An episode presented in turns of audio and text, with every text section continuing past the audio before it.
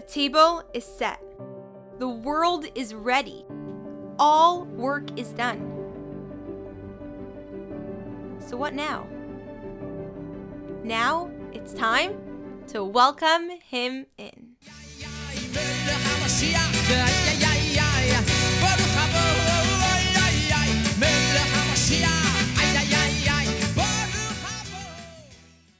Hi, I'm Rifki, and you are listening to Aleph All Over, where we learn to live Geula now. This week's Sicha summary is dedicated for a complete Refuah Shlema and all the brachas for Bracha Chaya Bas Rachel Orly. Can't wait to hear good news.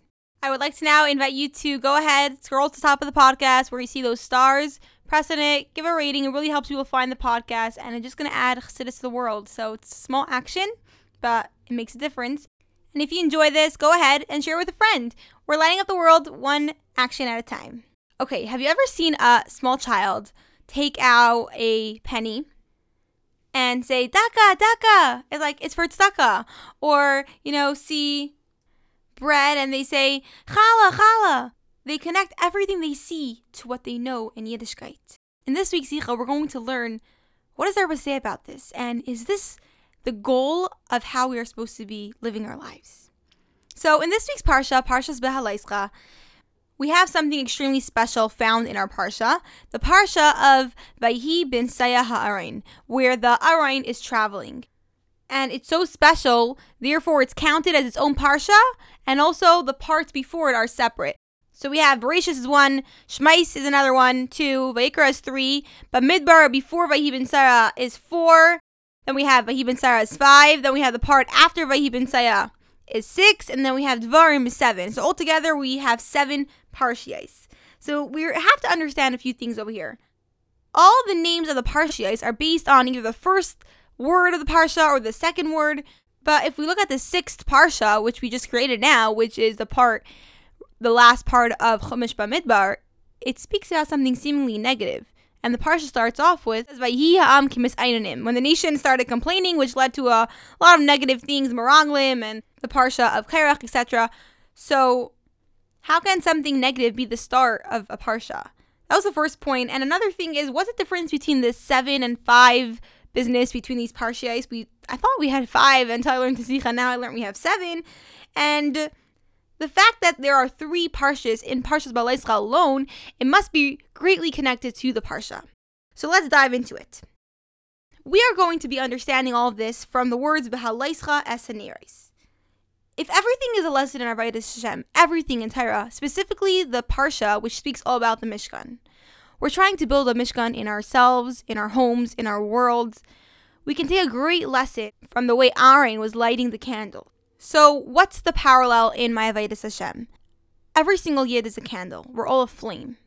And Taira, Ner Hashem Nishmas Adam. And we light up this flame, this candle, with the light of Ner Mitzvah v'Taira, with the light of Taira and Mitzvahs. So I have a regular life, but when I add the fire, now my eating is transformed and elevated. I'm eating to have energy to serve Hashem. My walking is elevated. Everything has this fire on it now because I lit up my life. Like we see from the word a mitzvah, comes from the milashin safsa v'chibur, connection. What am I doing? I'm taking something physical and I'm connecting it with Elikus. Not only connecting it, actually revealing how it's already connected with Hashem, who's creating it at this very moment.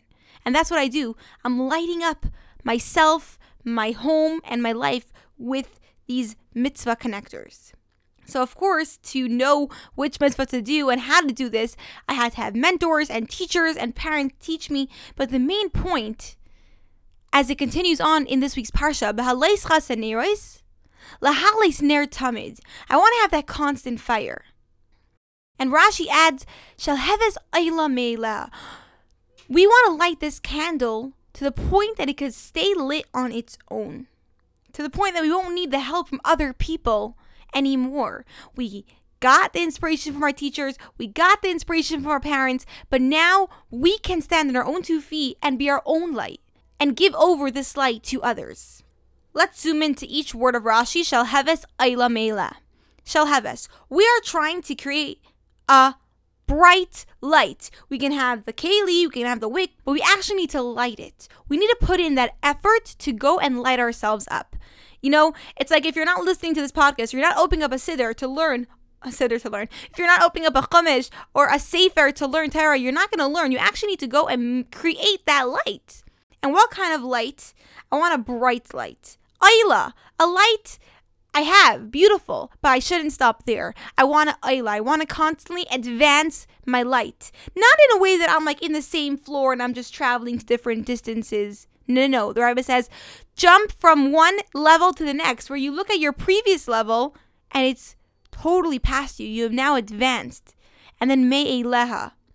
Once I work on myself to add this bright light through advancing in my Vayehi Hashem, then it becomes second nature to me. And I see this so much with my life, right? You look at something like so scary. Oh my gosh, I cannot do that. That's like scary. But then you like take that ayla. You just like take that leap of faith. You do it. You push yourself, do it. And then meila becomes second nature. You're like, yeah, I'm used to this. Like, this is not scary anymore. Like Klipa and the Nefesh HaBahamis make things look so scary, so overwhelming, so incredibly hard and challenging.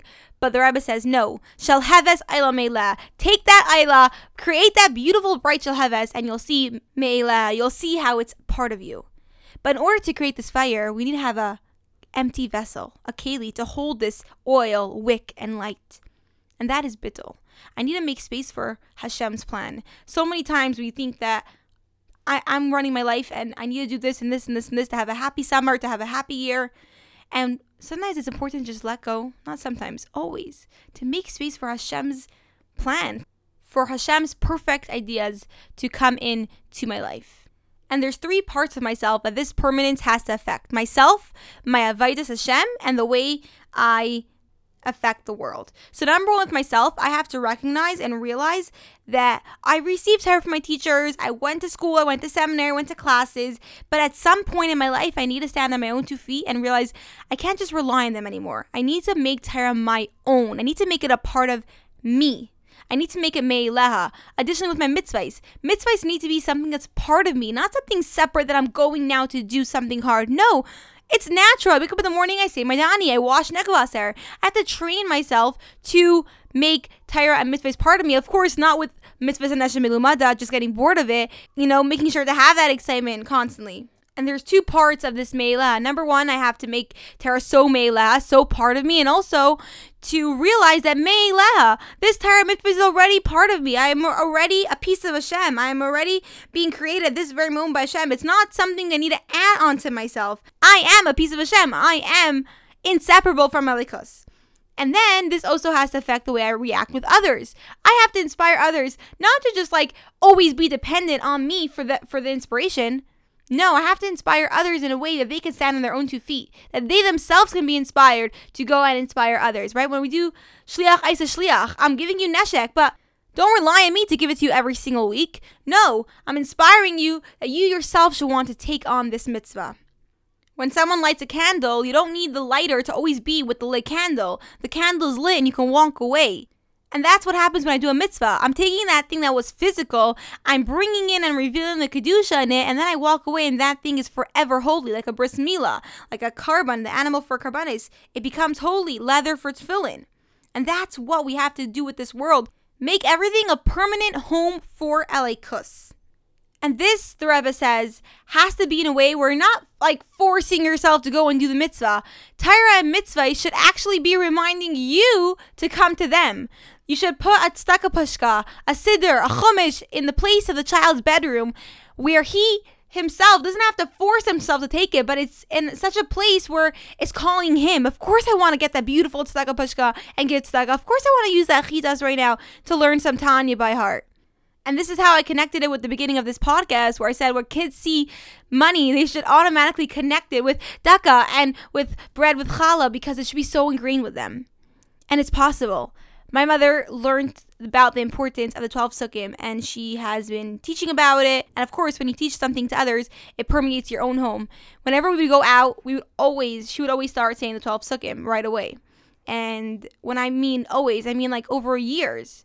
And now for me and my siblings, we go on the street and it's second nature. It's like the street is sort of calling us to say the Torah P'sukim. Like the only reason why we're walking on the street is to say the Torah P'sukim. So we see how when we really con- like make something second nature, it really becomes second nature. And that thing itself, like Hashem created streets for us to elevate it, air for us to purify it through the words of Taira and Tefillah. That was just a small example, but really with everything in our lives, we should use it and recognize the purpose of why it's here to help us serve Hashem.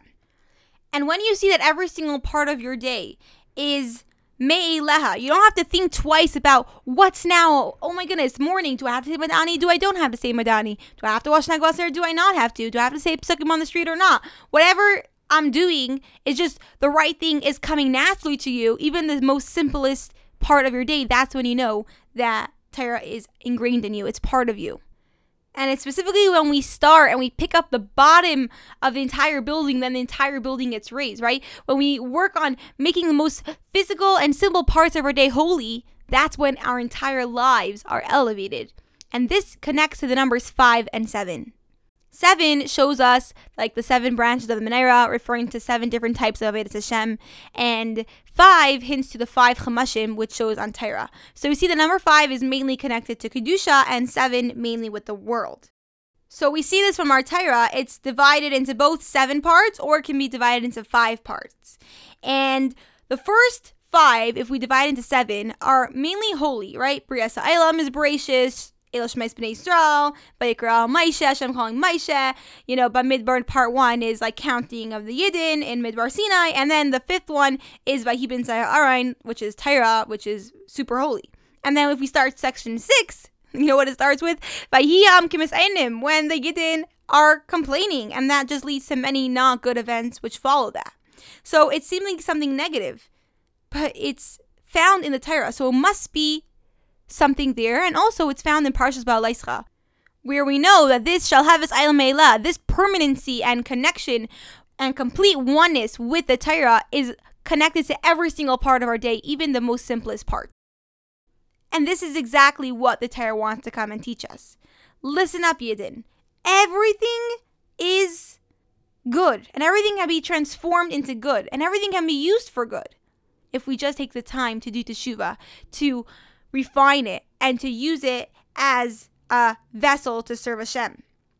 That's why it's in Parshas Behaloscha. Shall have us Eilam Eila, this Meila, this complete second nature habit, serving Hashem is found and applies to even the most negative, ugly parts of our lives. Sometimes we're like, oh my gosh, like, I shouldn't be thinking about this, or like, I'm the only one messed up because this is happening to me, I'm doing this, I want to say this. There, the Torah says no. Like, this is also part of your Eretz Hashem. This is also able to be elevated and used to serve Hashem. And not only that, when you have the Baal tshuva, he can actually transform his averis into Chusim, which even a tzaddik cannot reach his level. Like we see from the story of Meraglim, Maisha Rabbeinu, Me'ileha, from his own initiative, sent spies to check out Eretz Yisrael, and his student, Yeshua, learned from him, and he, Yeshua was able to stand on his own two feet, and from his own idea, also sent out Meraglim to Eretz Yisrael. And this is what brought to the entering into Eretz Yisrael.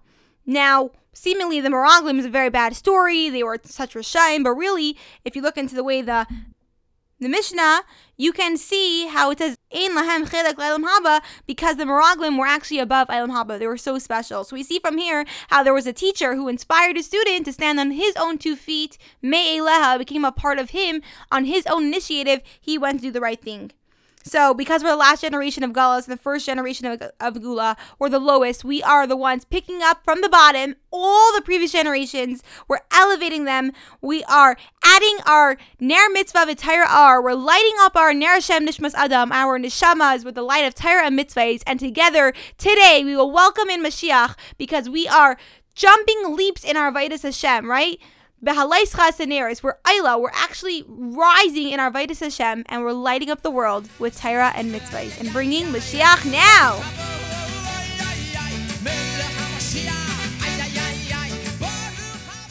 Thank you for tuning in to Aleph all over. Through our efforts of living Geula, may we merit to welcome in Mashiach right now.